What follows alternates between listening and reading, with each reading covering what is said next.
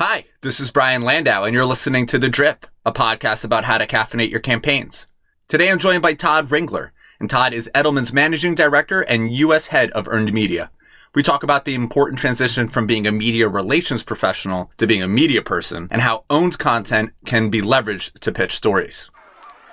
Todd makes a really important point in our conversation that we've entered into the era of earning a stakeholder's attention. He calls it thumb stopping power because we're constantly scrolling through our feeds on our phone. Can your brand make someone stop scrolling and engage? I want to take a moment and thank you for listening to this podcast. Audio occupies a really important place in the attention economy. You've made it this far in the episode, and because Todd is super smart, you're likely to listen for another 25 minutes or so. What other content and media can capture your attention for 25 consecutive minutes? You might scroll 300 feet in a day, but you probably don't scroll for 25 consecutive minutes. Many people think of podcasts as an ad supported consumer play with distribution to Apple and Spotify, but the implications for businesses are huge. Audio allows for deeper, more meaningful conversation with thought leaders, colleagues, partners, and employees. It's an authentic, portable, and asynchronous way to communicate. I can't think of a better employment engagement strategy than creating internal audio content. But the challenge for most organizations is that they don't have a good way to share that content with security and analytics. Venly is an audio platform that is built for business communications. Seamlessly collaborate on player design and security requirements and share content to your existing channels of communication. Are you a Slack culture? Teams? SharePoint? Share your content there and get listener insights on every piece of published content. Curious about how audio can play a role in how you capture the attention of your business partners? Email me directly at brian at venly.co. That's Brian, B R I A N, at venly.co Co. And now, the fascinating Todd Ringler. Hi, Todd. Hello. Todd Ringler is Edelman's managing director and head of U.S. Earned Media. A 30 year media relations veteran, Todd has been the lead media strategist on some of the highest profile campaigns, announcements, and issues in the corporate health and consumer industries. Todd formally established Edelman's first dedicated sector specific media unit and grew the team into a global industry leading media relations network before moving into his current role leading the agency's overall media efforts across the United States. He has directed hundreds of multi channel corporate reputation campaigns, product launches and recalls, as well as executive positioning programs over the course of his career.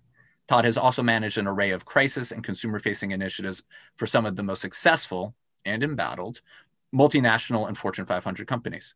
Todd is motivated by the immense challenge of understanding and operating in today's highly complex media environment and is continuously evaluating the most effective ways of working with media in all of its forms to achieve business results for his clients. He has been the recipient of numerous industry awards, including the Black Sabre Award for Best in Show, Cannes Gold and Silver Lions, and PR Week's Corporate Campaign of the Year, among many others. Todd, thanks for being with me. Uh, thanks for having me being on a yacht during Cannes is is an aspirational thing for me. Is that is that a fun thing to do?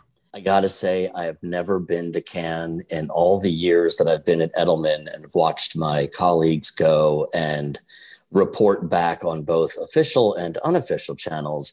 Uh, it's I've always been jealous, but I also know that when you're at events like that um, for companies like mine, and uh, it's a lot of work it's not a it's not a big party. It's a lot of work a lot of networking and a lot of stressing right? You want to win. So um, it's a it's a, a double-edged sword. I would love to go but i don't know if i uh, would want to be as tired as i know i would be when i get back. So years ago you might have defined your role as media relations but you now call yourself a media person.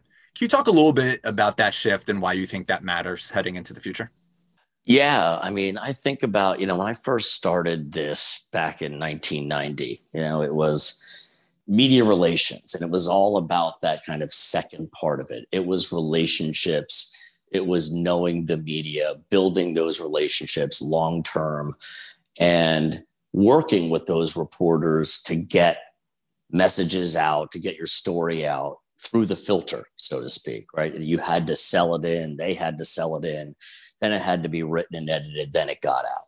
In 2008, I recall making a presentation to a group of communicators and executives in London where I stood up and said, you know, the world is changing, right? So in 2008, Facebook was what, like four years old. Twitter, I think, was two years old.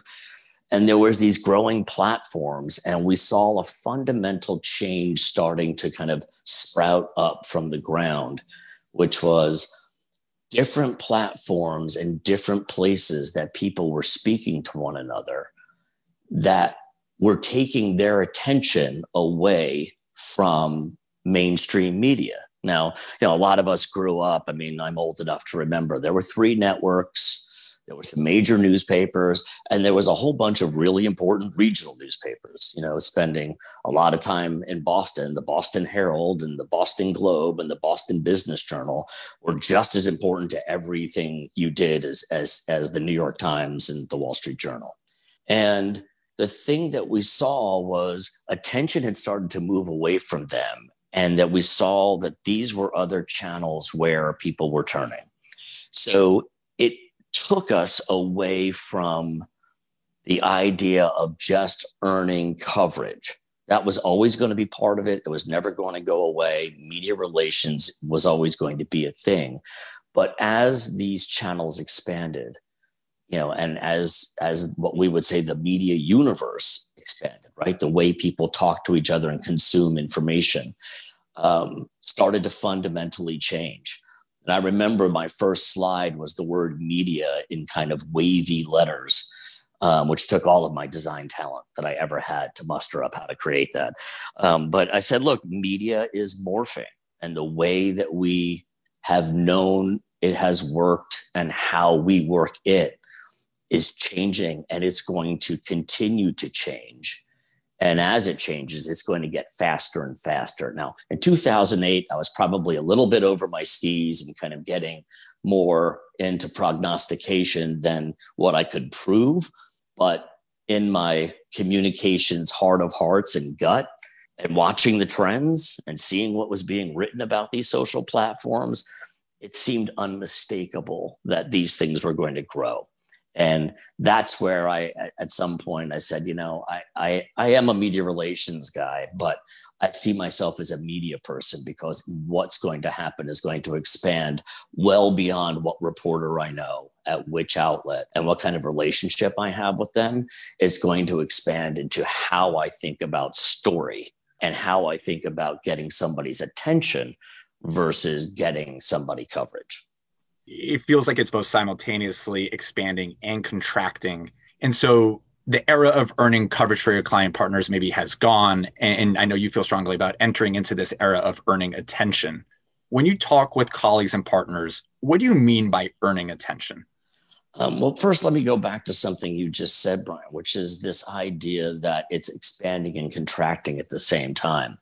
You know, our founder, owner, Richard Edelman is out there talking about the contraction of the of the media market, the percentage of reporters that have lost their jobs, the number of local papers and uh, outlets that have shuttered. At the same time, what is not often talked about is those reporter jobs are being replaced by product managers, by product developers, by studio people and creatives that are coming into these media organizations and are looking for ways to expand their content, monetize their content, and create new ways for them to engage with audiences. So, yeah, it's contracting in some places. And yes, as you said, it's expanding. But what I don't think people watch for is expanding how and expanding with what type of talent, and then how that fundamentally changes their business model, which then changes their editorial direction and their channel and content production. So it changes the game altogether, which leads back to the question you just asked, which is about earning attention, right? In today's society, right? The average the figure is the average person scrolls through 300 feet of content a day. That's a lot of thumbing right? That's a lot of scrolling on your screens and looking at content. So we t- talk about thumb stopping power. How do I get someone to stop on what they see, push with their thumb, and go to the next level? Now, I've, I've earned your attention for the moment. How do I maintain your attention? How do I get you to engage with that article? How do I make that information relevant enough that you're going to stick with it for more than three to five seconds? And, and perhaps even get far enough into the article that you think it's interesting enough to share with the others in, you, in your network. And that earning that attention sounds a lot easier than it is. And you think about the relevancy that you have to have to do that. But it's not just about earning the attention now. And, and as you well know, um, Edelman and its trust barometer in its 20 years has been, you know, a hallmark and a foundation of our organization and what we believe. And we talk about what we call earned reimagined. You know, the idea of how you earn attention to earn the trust of your audiences. And that doesn't always come through the media, right? Or the, the mainstream media, as we would think of it normally. It can come through any one of your social platforms. It can come through any one of the mainstream outlets, or it could literally come from one individual who has an idea that catches fire or a video right? The you know the infamous viral video that so many clients say how do you make a video go viral? It's like if i had that answer i would be a billionaire and i wouldn't have to talk to you about it. Um, but it is a a universe in which story can start anywhere information can come from anywhere and start to move the discussion and dynamic and if you're going to bring and introduce a client story into that environment, you have to think about that relevancy and that stickiness and that thumb stopping power to earn their attention, to earn their trust. And that is something that fundamentally, as a 30 plus year media relations guy who still gets giddy every time he sees a story in you know print and a publication despite the fact that maybe four people read it. Um, you know, I still love it, but I know that that's not the end all be all. And, you know, to, you know, not to be, I don't know, ageist about it, but a lot of our clients who've risen through the ranks, who are senior level executives, still see the Wall Street Journal, the New York Times, CNBC, the Financial Times. These are the places you're supposed to be these are the places that everyone that influenced the world. And the reality of it is they have a ton of meaning and a ton of influence. But if they're not the audience you're going after, it doesn't matter. You know, if I'm going after 22 year olds who are looking for exciting things to do on the weekend, a story about it in the Wall Street Journal isn't going to help me. So all of those things around relevancy and audience and uh, engagement all add up into this notion of earning attention and earning trust is is where we are. We we left the era of earning coverage as being the end all be all. I know you feel strongly that there are channels out there that have nothing to do with earned media that support an earned media strategy. Is this an example of what you mean by earned reimagined, or is there a more practical example that you can point to?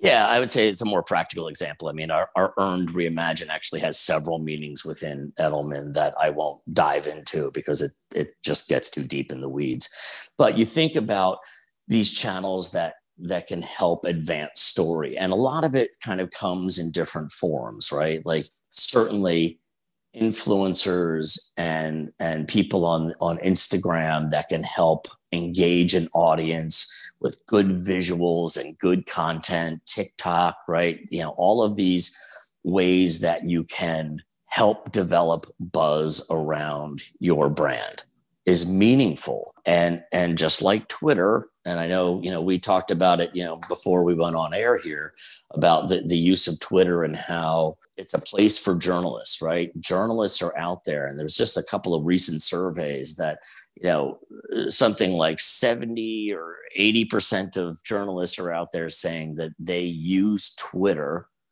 to troll for story ideas.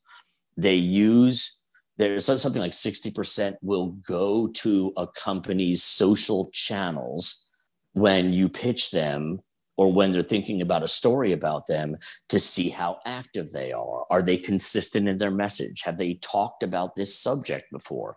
Have they talked about it intelligently? So they're looking on these social channels and say that, you know, that's a more, maybe a more corporate example or, you know, but, you know, if you're in the hospitality or food industry, you know, they want to see how you've shown up on your Insta page or your Facebook page? And what's the engagement been around that, right? Going back to that business model of, of these media organizations, I know reporters, if they go on and look at a story around a similar subject that hasn't gotten the page views or the engagement, they know that chances are it's not going to work for them either. And there's no reason to pursue that because they need to build their own brand as much as they need to advance the brand of the outlet they're working for. So all these social channels and the engagement become a resource and a barometer for whether or not a story can work or not. I'll tell you, you know, one of the things that I've done with uh, one of my uh, medical institution clients is using some analytic tools.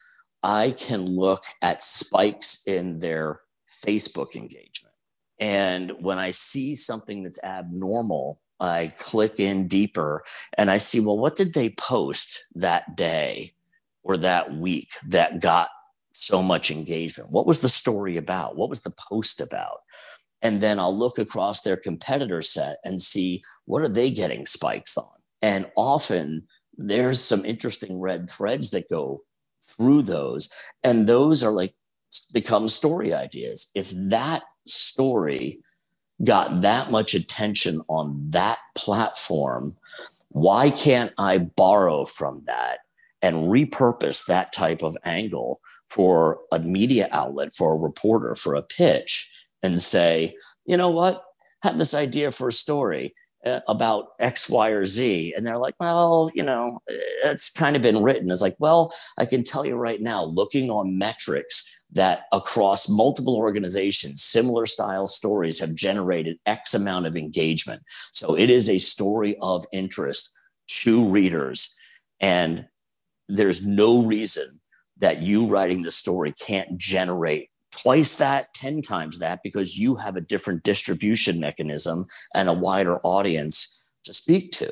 So all of these types of things are ways that you can look at how do these social channels help build your earned media advantage? How do they help uh, elevate your stories and elevate your profile in a way that helps you across all your spheres? Is absolutely doable. It's important. We talk to clients again and again. If there's not synergy between your social channels and what you're trying to pitch through earned channels, you're you're basically going in with one arm tied behind your back.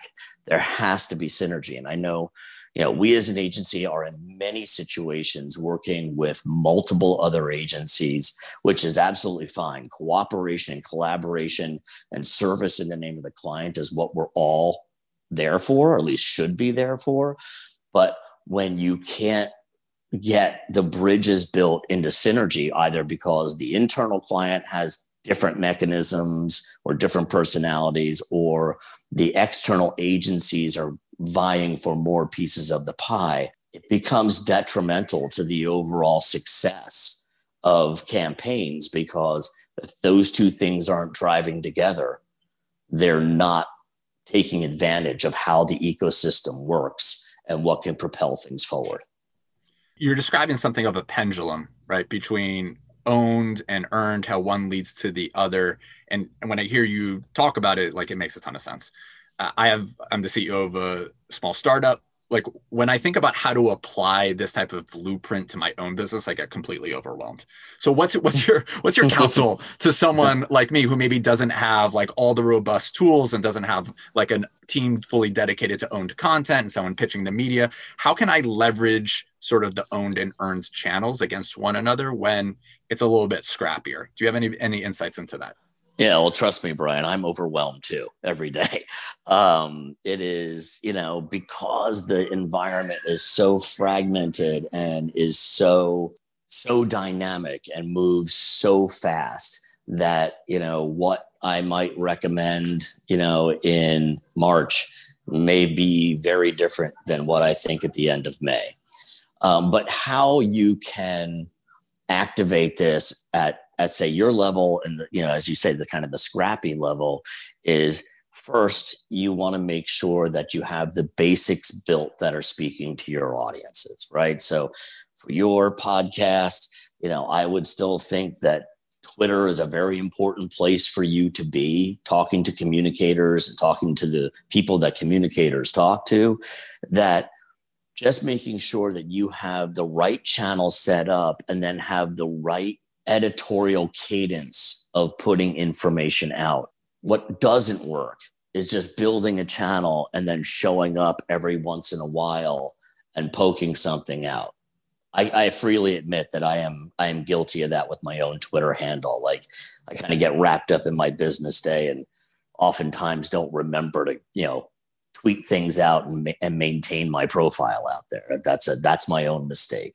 But we advise clients, right, is that you need an editorial calendar to think about what you're putting out. So there's regular information going out and keeping your profile up, thinking about you know things that you should be retweeting topics that you should be retweeting that are not your owned content going out but other content of interest to the people who would follow you to help showcase your um, awareness and situational awareness around the the industry that that you're in. So that's a fundamental right of making sure that you're not just sitting around and thinking about oh i should tweet that or tweet this and when you thought of it you know it's it's actually being thoughtful about knowing what things you definitely have right? You definitely have a podcast that comes out you know so you know you can you can share that. But then what are you doing in between that that that can be done?